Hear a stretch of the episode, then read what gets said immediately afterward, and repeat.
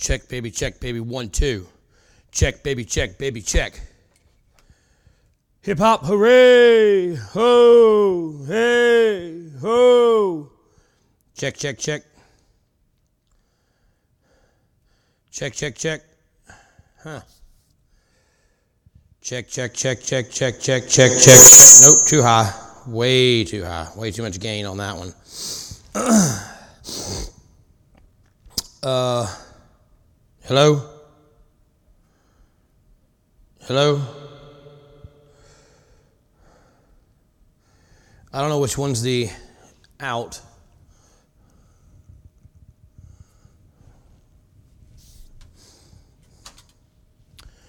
Check, check, check, check, check, check, check, check, check, check, check, check,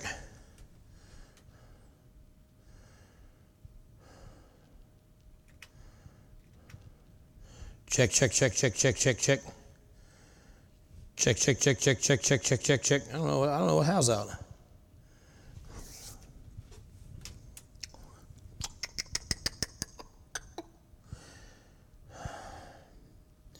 Check, baby, check, baby. One, two, three. All right, whatever. Hip hop, hooray! Ho! Hey! Ho!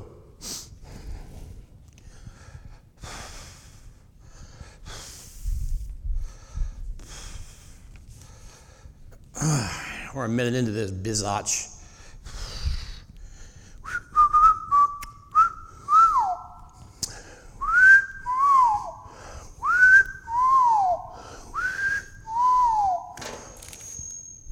That was that was odd.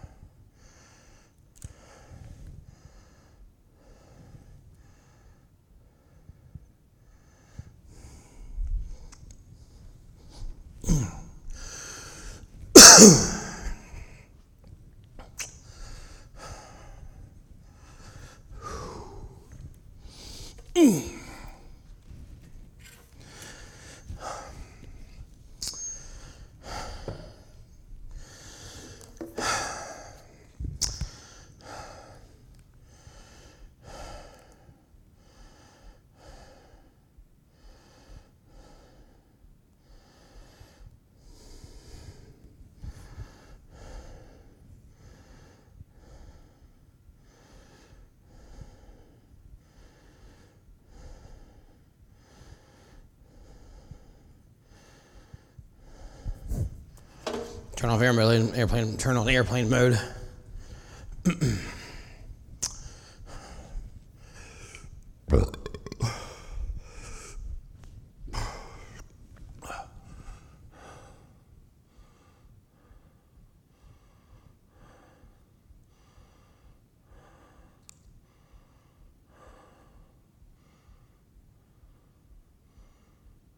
Okay.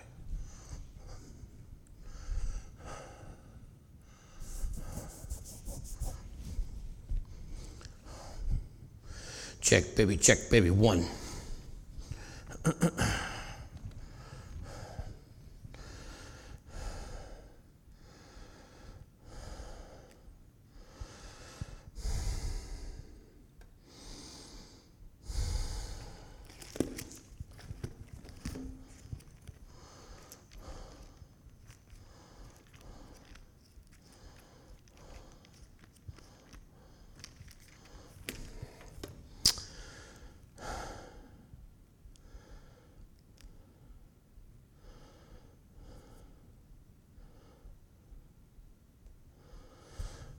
God is good and God cares.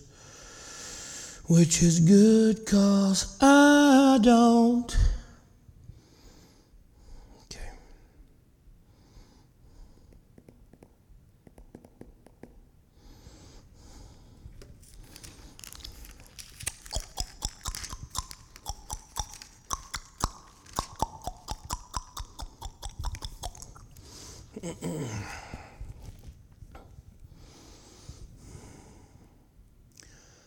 One, two.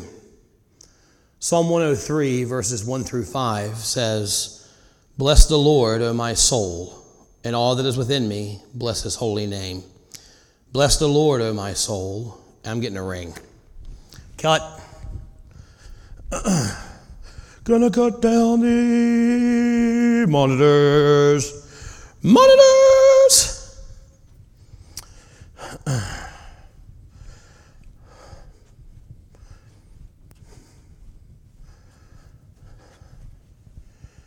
Check. All right. Boom. Boom. All right. Turn your Bibles to Nahum. All right, that's good.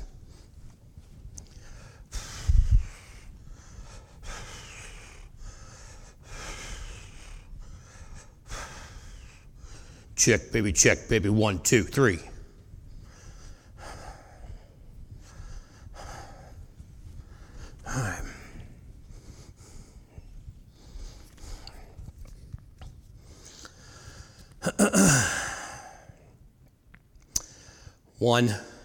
2.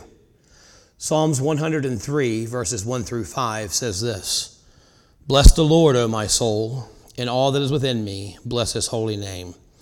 Bless the Lord, O my soul, and forget not all his benefits, who forgiveth all thine iniquities, who healeth all thy diseases, who redeemeth thy life from destruction, who crowneth thee with loving kindness and tender mercies, who satisfieth thy mouth with good things so that thy youth is renewed like the eagles. Let's pray. Heavenly Father, Lord, we come to you this morning in a spirit of praise and worship. Lord, we are going through a difficult time as a society and a challenging time as a church. God, it's, it's easy in this time to focus on the negatives, to focus on the problems that we are facing. But Lord, we, we don't want to do that. Lord, we want to focus on you and your goodness. Lord, as the psalmist says, Lord, we want to bless you. Lord, we want everything in us to bless you. And so, Lord, we submit to you this morning. We submit to your plans. We submit to your authority. We submit to your will for this situation. Lord, in the middle of this crisis, help us not to forget all the benefits that you give us as your children. We praise you and we thank you for your forgiveness. Lord, there is nothing that we could ever do to earn it, but you freely give forgiveness to us when we seek it. Thank you for that, Lord. Lord, you heal our diseases, and we believe and trust that you are working now to heal this disease that has put our lives on hold. Lord, we praise you and we thank you for your redemption, for your loving kindness, for your mercy. Lord, we praise you and thank you for satisfying our every need. God, in the midst of this turmoil, you are good. You are loving. You are continuing to bless us. And Lord, we want to remember that and praise you for that. Help us now, Father, as we open your word. Help us to receive comfort. Help us to receive a blessing and learn powerful truth to keep us stable in these uncertain times. Lord, though we meet differently than we typically do, I pray now that your Holy Spirit would be with every believer who is watching or listening now. I pray, Lord, that you would comfort every heart I pray that you would give wisdom to every believer. I pray, God, that you would show us truth from your word to give us comfort and strength and peace and change us into your image. Lord, also pray for those who are watching who are not believers, those who do not know you as their Savior. God, I pray that your Holy Spirit would convict their heart during the message, God, and help them to see their need of salvation. Lord, I pray that you would fill me with your Spirit. Speak through me this morning. Lord, help me to say what needs to be said, what should be said. And Lord, help me not to say what I should not say. In Jesus' name we pray. Amen.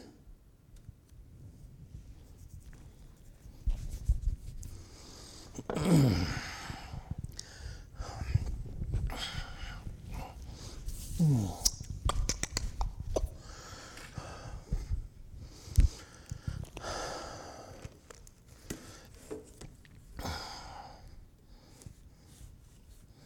I need something there to keep that from moving. Hip hop, hooray! Oh, hey, oh.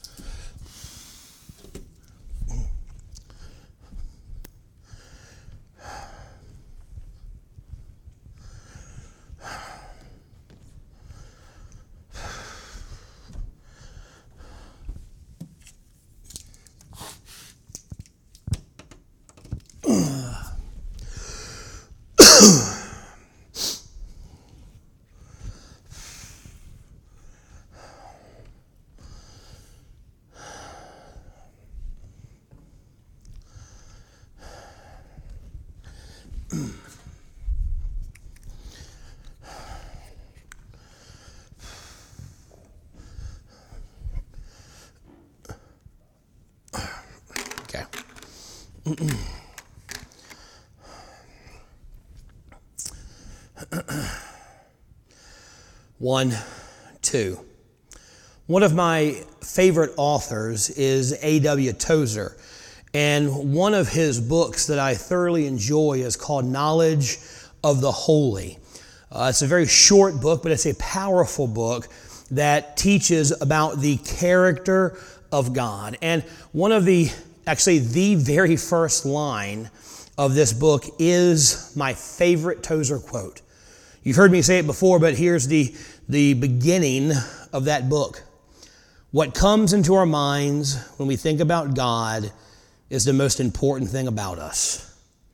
What he's saying there is that our understanding and our knowledge of God is the most important thing in our life. Your bank account is not the most important thing about you. Your career is not the most important thing about you. Your health is not the most important thing about you. Your family, your house, the car you drive, none of these things are the most important thing about you. The most important thing about you is what you think about God because there will be moments in your life where God's all you have, where your money's failed, your family's left, your health is gone, and the only thing you have to cling to is God. So, what you think about Him in those moments will determine whether you get through them or not. And we're going through such a time as that in our world today. A lot of normal things about our life have been upset, things that we, we base our, our stability and security on. A lot of folks are, are out of work right now. Uh, they've lost their job because of this virus. They're uh, forced to stay home because of this virus. Kids are out of school. Seniors won't be able to enjoy their prom or uh, go de- walk, walk the aisle uh, at their graduation. Weddings have been postponed. A lot of things that we have done in our normal everyday lives that give us stability and give us security, they're gone. And we're left to ourselves. We're left to our thoughts and we're left to our God. And in those moments, Tozer says the most important thing about your life is what you know about God. So I want to ask you a question. What comes to your mind when I say the name God? When I say God, what do you think about? What do you imagine? What do you know about Him? The problem with most believers is that they're knowledge and understanding of God begins and ends with John 3:16. Now, John 3:16 is probably the most well-known verse in the entire Bible. And it's an incredible verse that tells us the character of God, the power of God, gives us some incredible theology. And we all know the verse, we could probably quote it together. So let's, let's do that right now. Let's say John 3:16 together. For God so loved the world that he gave his only begotten Son, that whosoever believeth in him should not perish, but have everlasting life. It's a great verse, and we, We learn a lot about God in that verse. We, we learn of God's love. For God so loved the world. And it's easy to say, well, that's talking about the world and everyone in it. But if you look at the original Greek, it is in the singular form, which means God is saying that He loves each and every person. God so loved me. God so loved you. God so loved us that He sent His only Son to do for us what we could not do. Of course, in the Garden of Eden, man was separated from God when Adam and Eve fell. When they disobeyed God and took of the forbidden fruit, sin entered into the world and man was cast out and separated from God. And since that day, so many thousands of years ago, man has been separated from God. But God has been separated from man and God loves us. So, God, before anything ever started, before the world was ever formed, He had a plan in place to reestablish that relationship that was lost in the garden. He knew that for us to be able to get back to Him, we would have to have a perfect life, and we never could. That's what the Old Testament law was about. The Old Testament law was never meant to make, never meant to make us righteous or make us holy. It was meant to show us that we never could be righteous. We never could be holy. And God was saying, if you want to be as righteous as you need to be, you have to f- perfectly fulfill every aspect of the law, and no one ever could. So God took on flesh and became a man. And God did what we could not do. He perfectly fulfilled the law, lived a perfectly sinless life, but He died on the cross for my sins. As He hung on the cross, the wrath of God for all of humanity's sin was poured out on Him because all of humanity's sin was placed on Him. And he died for you and he died for me and he was buried in a borrowed tomb. But praise the lord 3 days later he rose again proving to everyone that he was god and redeeming us to god the father. And that's what john 3:16 tells us that god loves us so much that he sent his son to get us he sent his son to do for us what we could not do and all we have to do to have redemption with the Father, to be adopted into the family of God, to restore that relationship is believe on Him. Believe that He is who He says He is and believe that He did what He said He did. And whoever believes on Him will have everlasting life.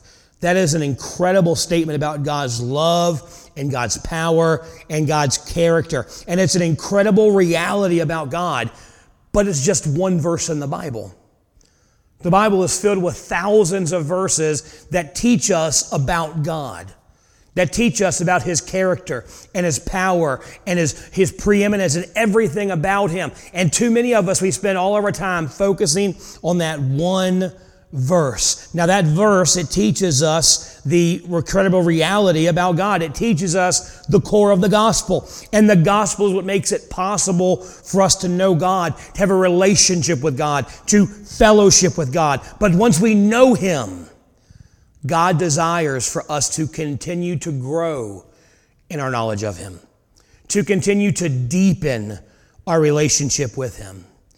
In the book of Colossians, Apostle Paul is writing to the church at Colossae, and it was a church filled with new believers.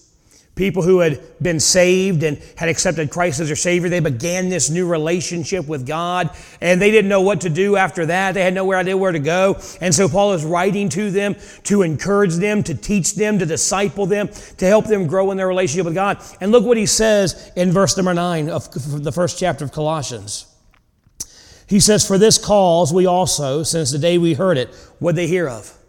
They heard of their faith in Christ. He had heard that they had put, a, put their belief in Jesus and they had begun a relationship with God. He says, Since I heard of that, since I've heard of your conversion, here's what I've done.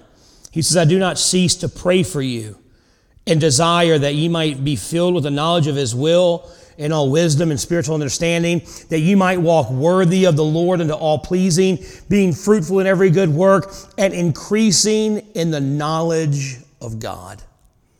Paul says, since he heard about these new believers' conversion, he began praying and did not stop praying that they would grow in their knowledge and their relationship with God. So, Why is knowing God so important besides just knowing Him for salvation? Here's what Tozer said.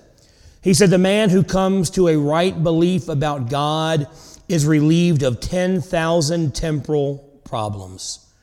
It is our understanding of God, it is our knowledge of God that grounds us in difficult situations, that gives us a foundation in challenging times. And the more you know about God, the more you can trust God in the unknown circumstances of your life. The Bible tells us that our God is a God of promises. And as you grow in your knowledge of God, as you grow in your relationship with God, you see that He is a God of promises. And the good thing about God is the promises of God never change, and the promises of God are always kept.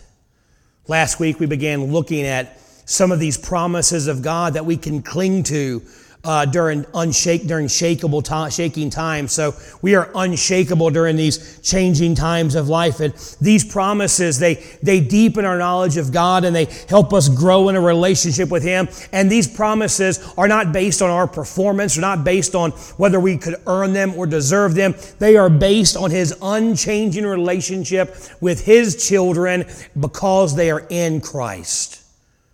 Every promise of God is mine because I belong to Him through Christ. And so we've been looking at these promises, and today we're going to look in a section of Scripture that's probably unfamiliar to a lot of us. It's probably a section of Scripture that uh, most of us has never been to before. It's the book of Nahum. And I know what you're thinking. Nahum is a real book. So if you're on your tablet or your phone, you can just go to your, your search bar in your Bible app and type in NAH and it'll take you to Nahum. But if you have a regular Bible like this, just go to the book of Matthew and flip backwards six books, and you'll come to the book of Nahum.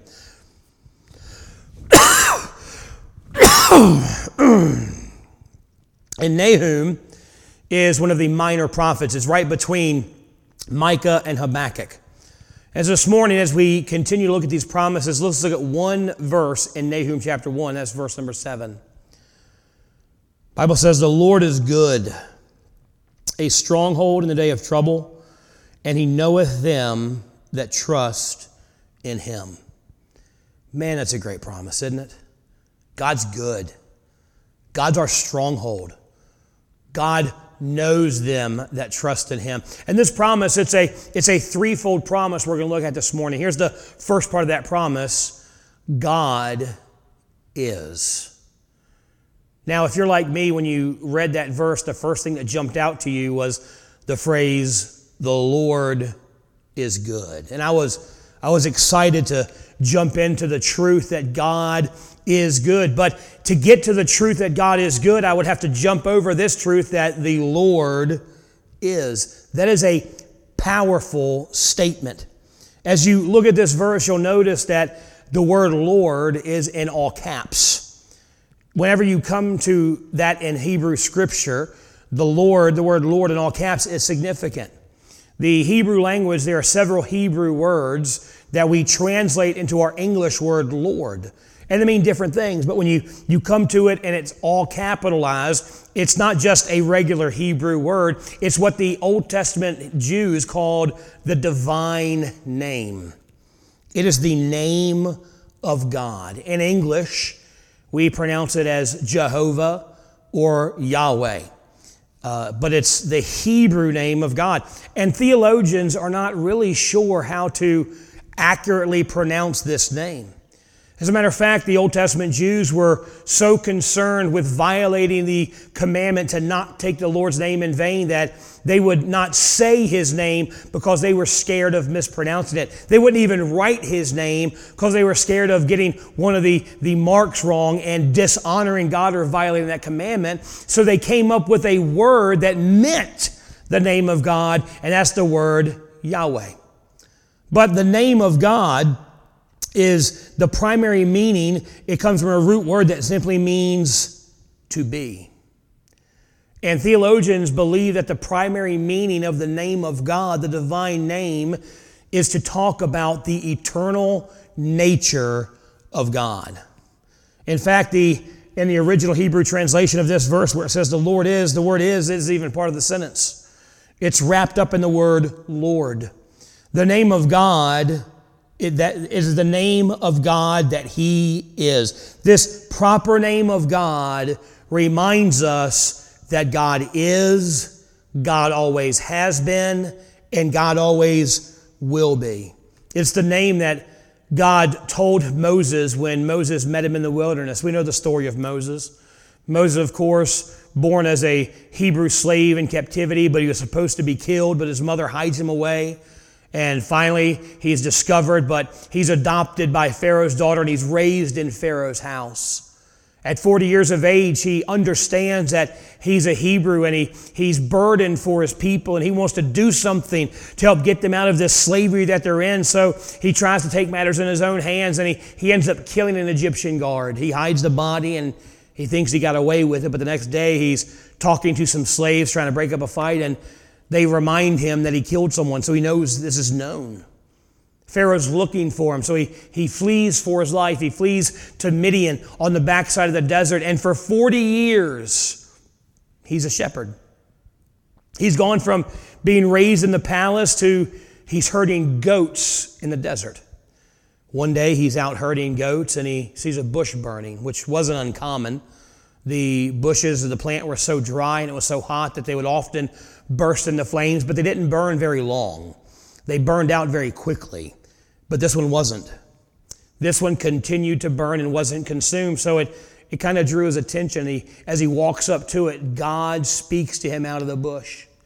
says, Moses, take your shoes off. The place you are at is in holy ground. And so Moses takes his shoes off, humbles himself before God, and God begins to tell Moses God's plan to use Moses to deliver Israel out of captivity. And Moses comes up with every excuse why he can't. He's too busy. He can't talk right. He doesn't really know what to say. And finally, he goes, Okay, God, say I go there and I, I go to the Israelite leaders and say, The God of Abraham, the God of Isaac, the God of Jacob, they, the, He sent me here to deliver you and to lead you out of captivity. They're going to ask what God sent you. What's His name? And I don't know what to tell them. So when they ask, Who sent you? What am I supposed to say? And here's what God said in Exodus chapter 3. He said, And God said unto Moses, I am that I am. And he said, Thus shalt thou say unto the children of Israel, I am has sent me unto you. That little phrase there, I am that I am, it's a double repetition of that Hebrew word that is the name of God. So what God is saying here is when they when they ask who sent you, say, I am sent you. That's that's the name of God, and it speaks of his eternal nature. It reminds us that God always has been and always will be. But it also reminds us of God's eternal presence with us. There's never been a time that God wasn't. And there's never been a time in your life where God was not with us. But eternity, eternity is an odd concept for us. Uh, we don't really understand what eternity truly means. When most of us think of eternity, we think of something that has no end. It goes on forever. Like when I was a kid, there was a, a movie, The Never Ending Story. And I, it was a good movie. I love that movie. Unfortunately, it did end. Uh, and as I've watched it as an adult, I've realized it's, it's kind of a weird movie. But uh, I love that movie, but it had an ending. But we think never, we think of eternity, we think of never ending. It just, it goes on forever and ever and ever. But that's not eternity. See, eternity means that, yes, there is no ending, but there's also no beginning. There's no beginning and no end. It's like what God said in Revelation I'm the Alpha and the Omega, the beginning and the end. And so eternity means there is no beginning and there is no end, and there's no word we could use to describe God besides eternity. God always has been, and God always will be. We even see in the book of Genesis, in Genesis 1, where God's creating everything, the very first words of the Bible, in the beginning, God. Before anything began, God was there. And our, our finite minds just can't wrap our brains around that. There has never been a time where God was not. God always is. He exists outside the parameters of time. That means he sees all of time at the same time. There is nothing that ever has happened or nothing that ever will happen that God didn't know was going to happen. He sees everything all at once. That means that the circumstances we're going through right now in our society, they're not unique, they're not new to God. The circumstances you're going through in your life, they're not unique, they're not new to God. God has seen everything. Just look through the Bible, look through history. There's been pestilence, there's been plague, there's been famine, there's been wars, there's been economic collapse, and God has seen it all, and God has sustained his people through it all. His power, His presence, His provision, His protection has always been with His people through every circumstance they've ever faced. But not only has God sustained His people through it all, He has carried them out victorious through it.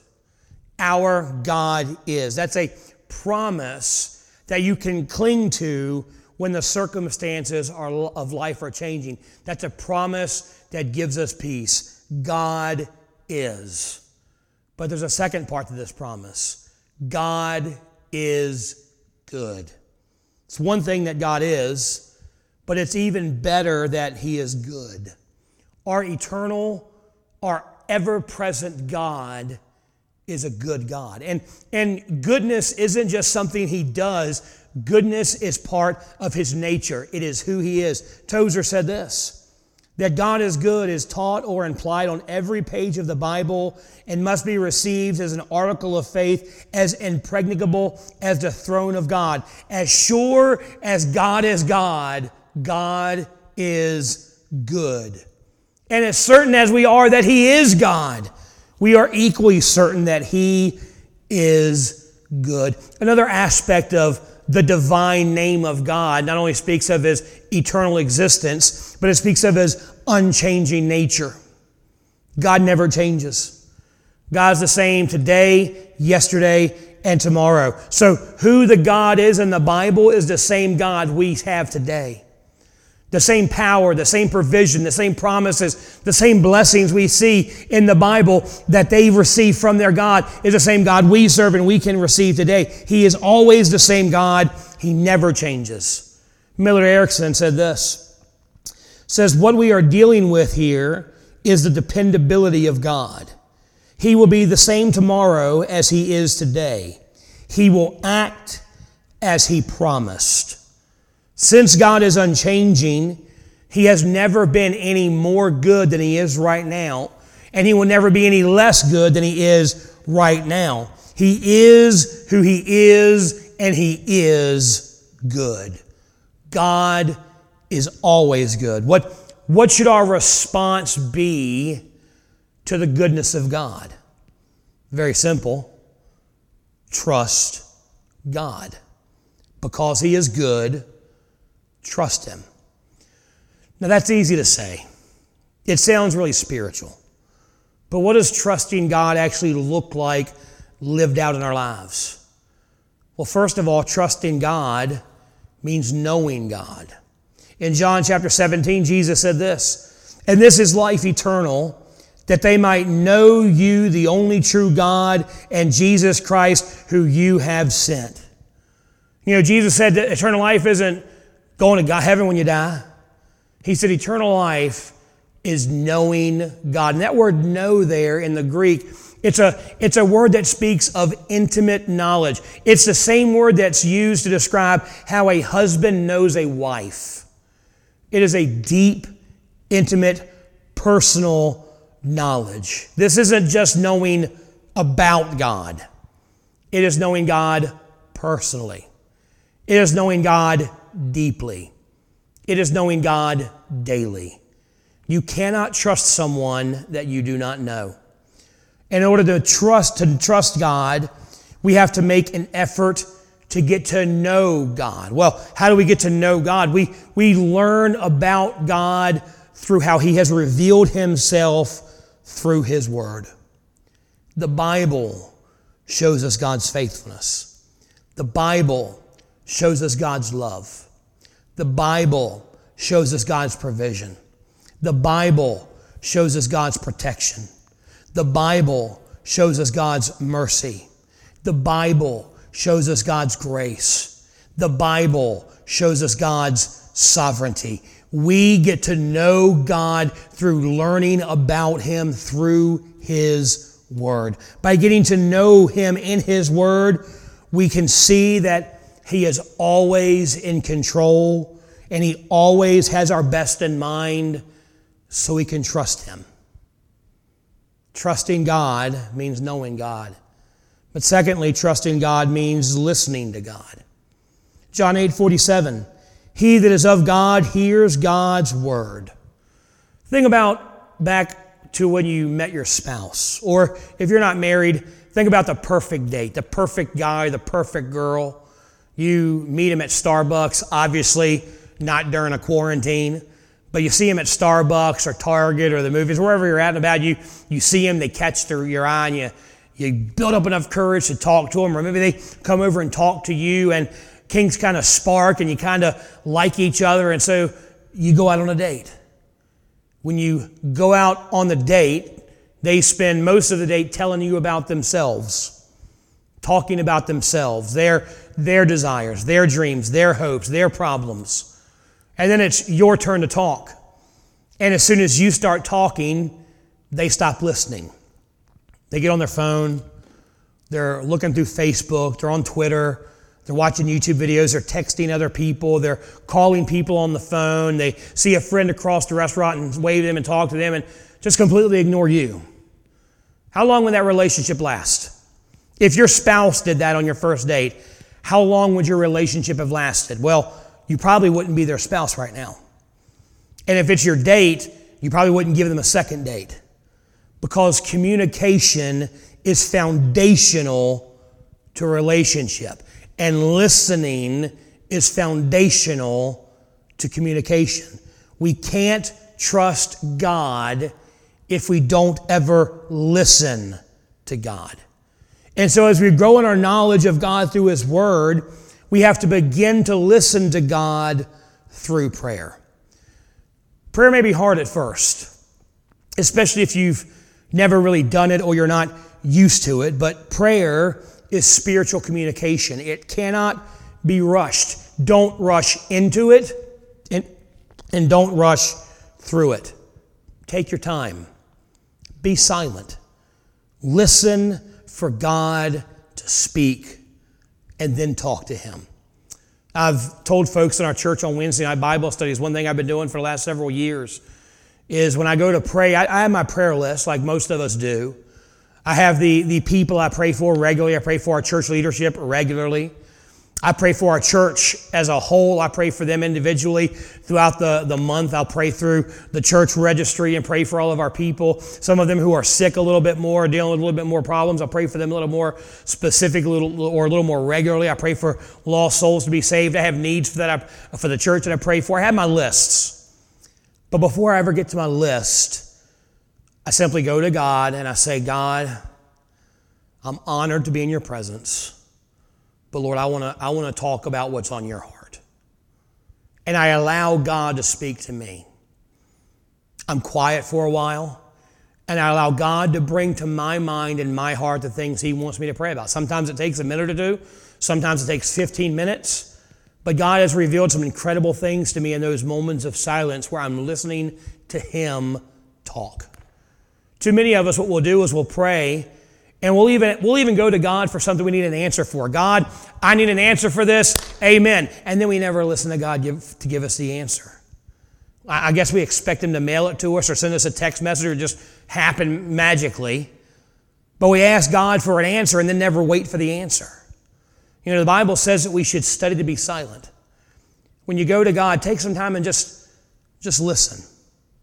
And after you've listened for a while, then you talk.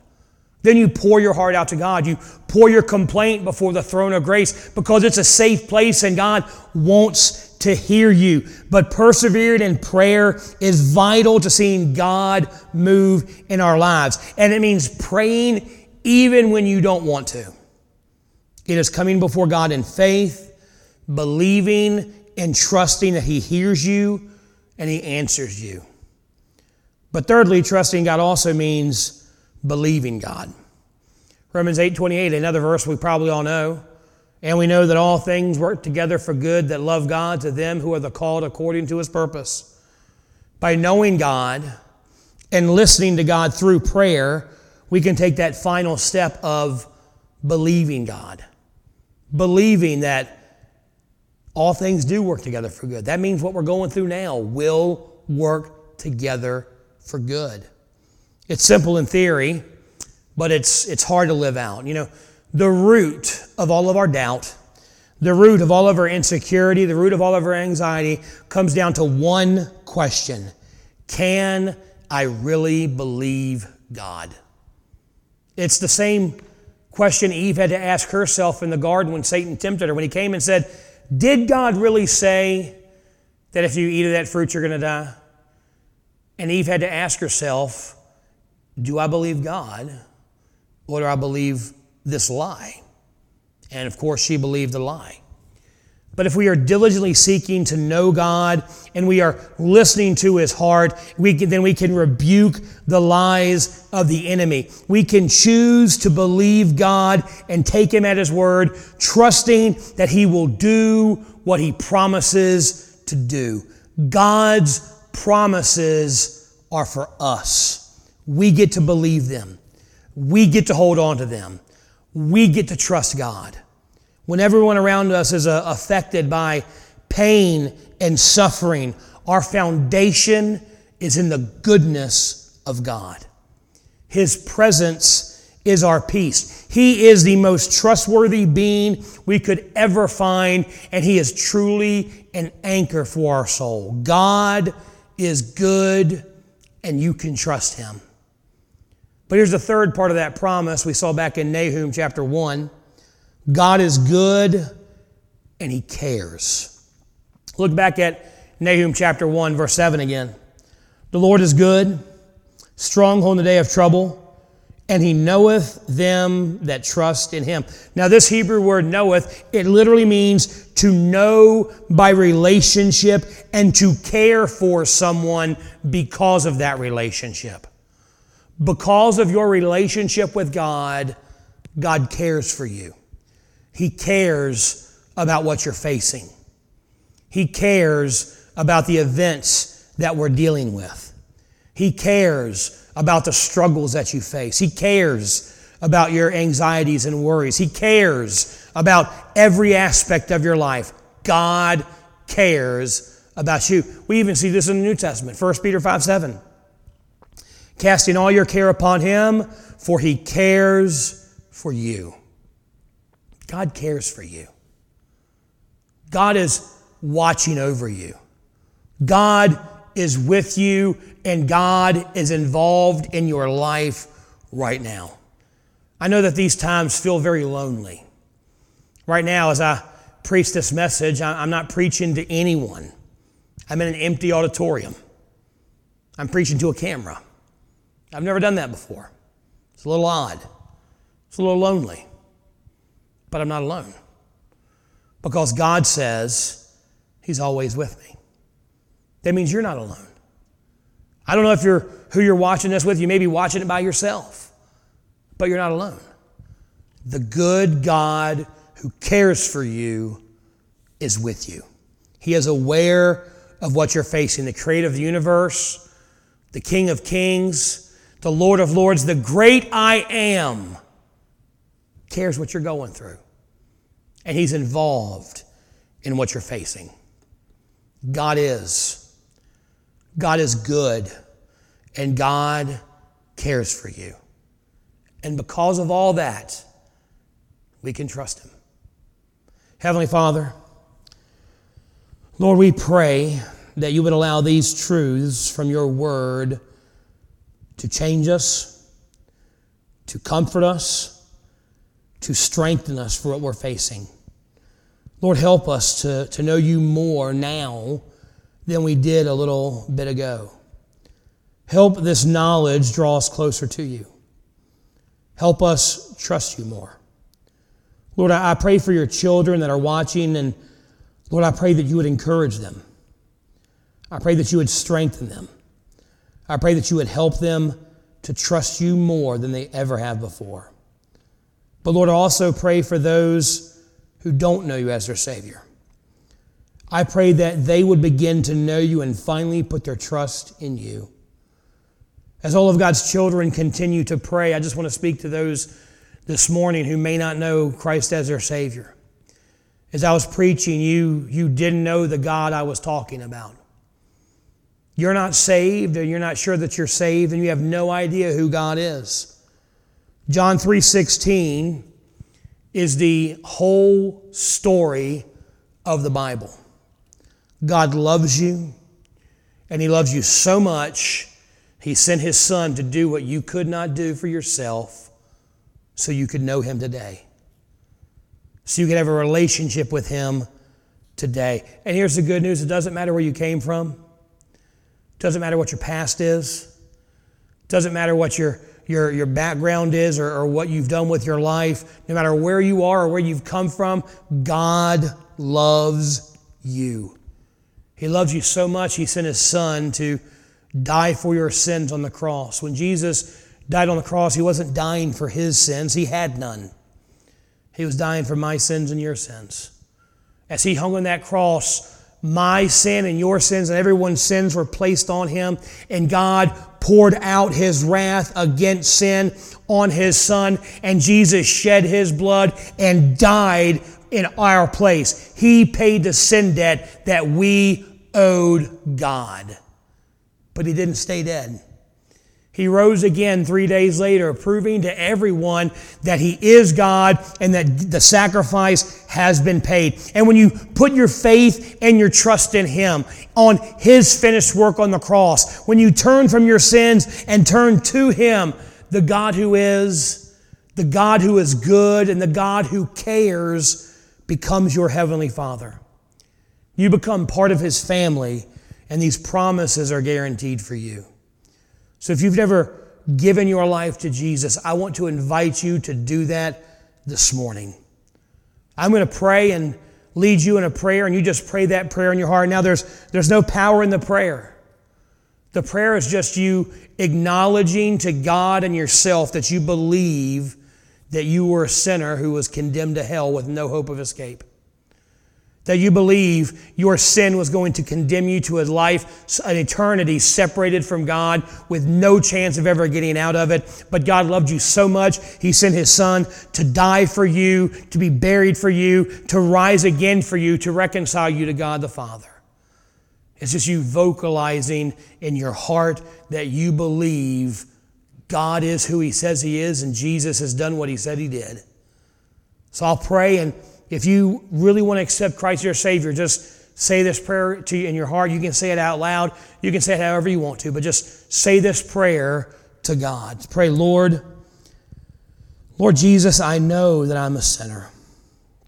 And I know that there's nothing I could ever do to earn your righteousness, to, to pay my sin debt.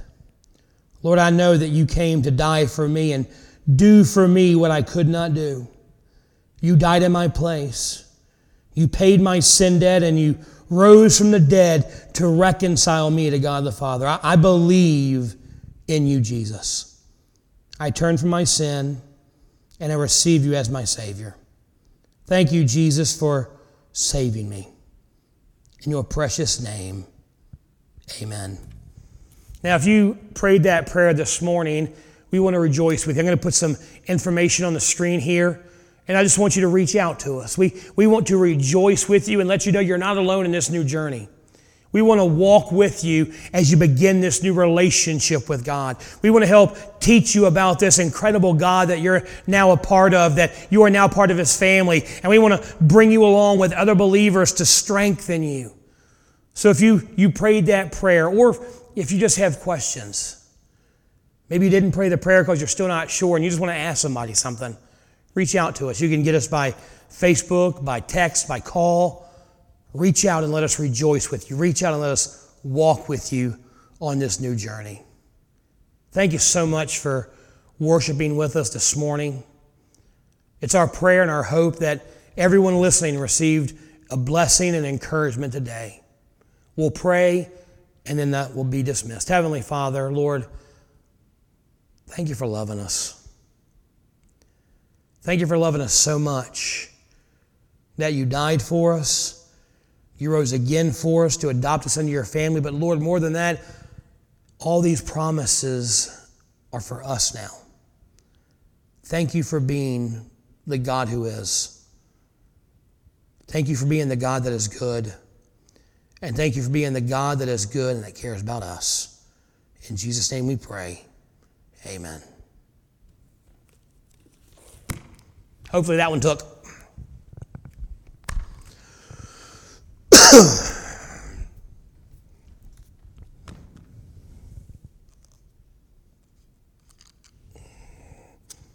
whoop whoop.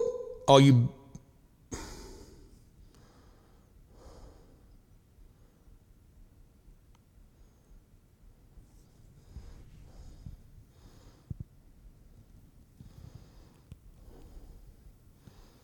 Okay, thank God. I was about to I was about to kill somebody.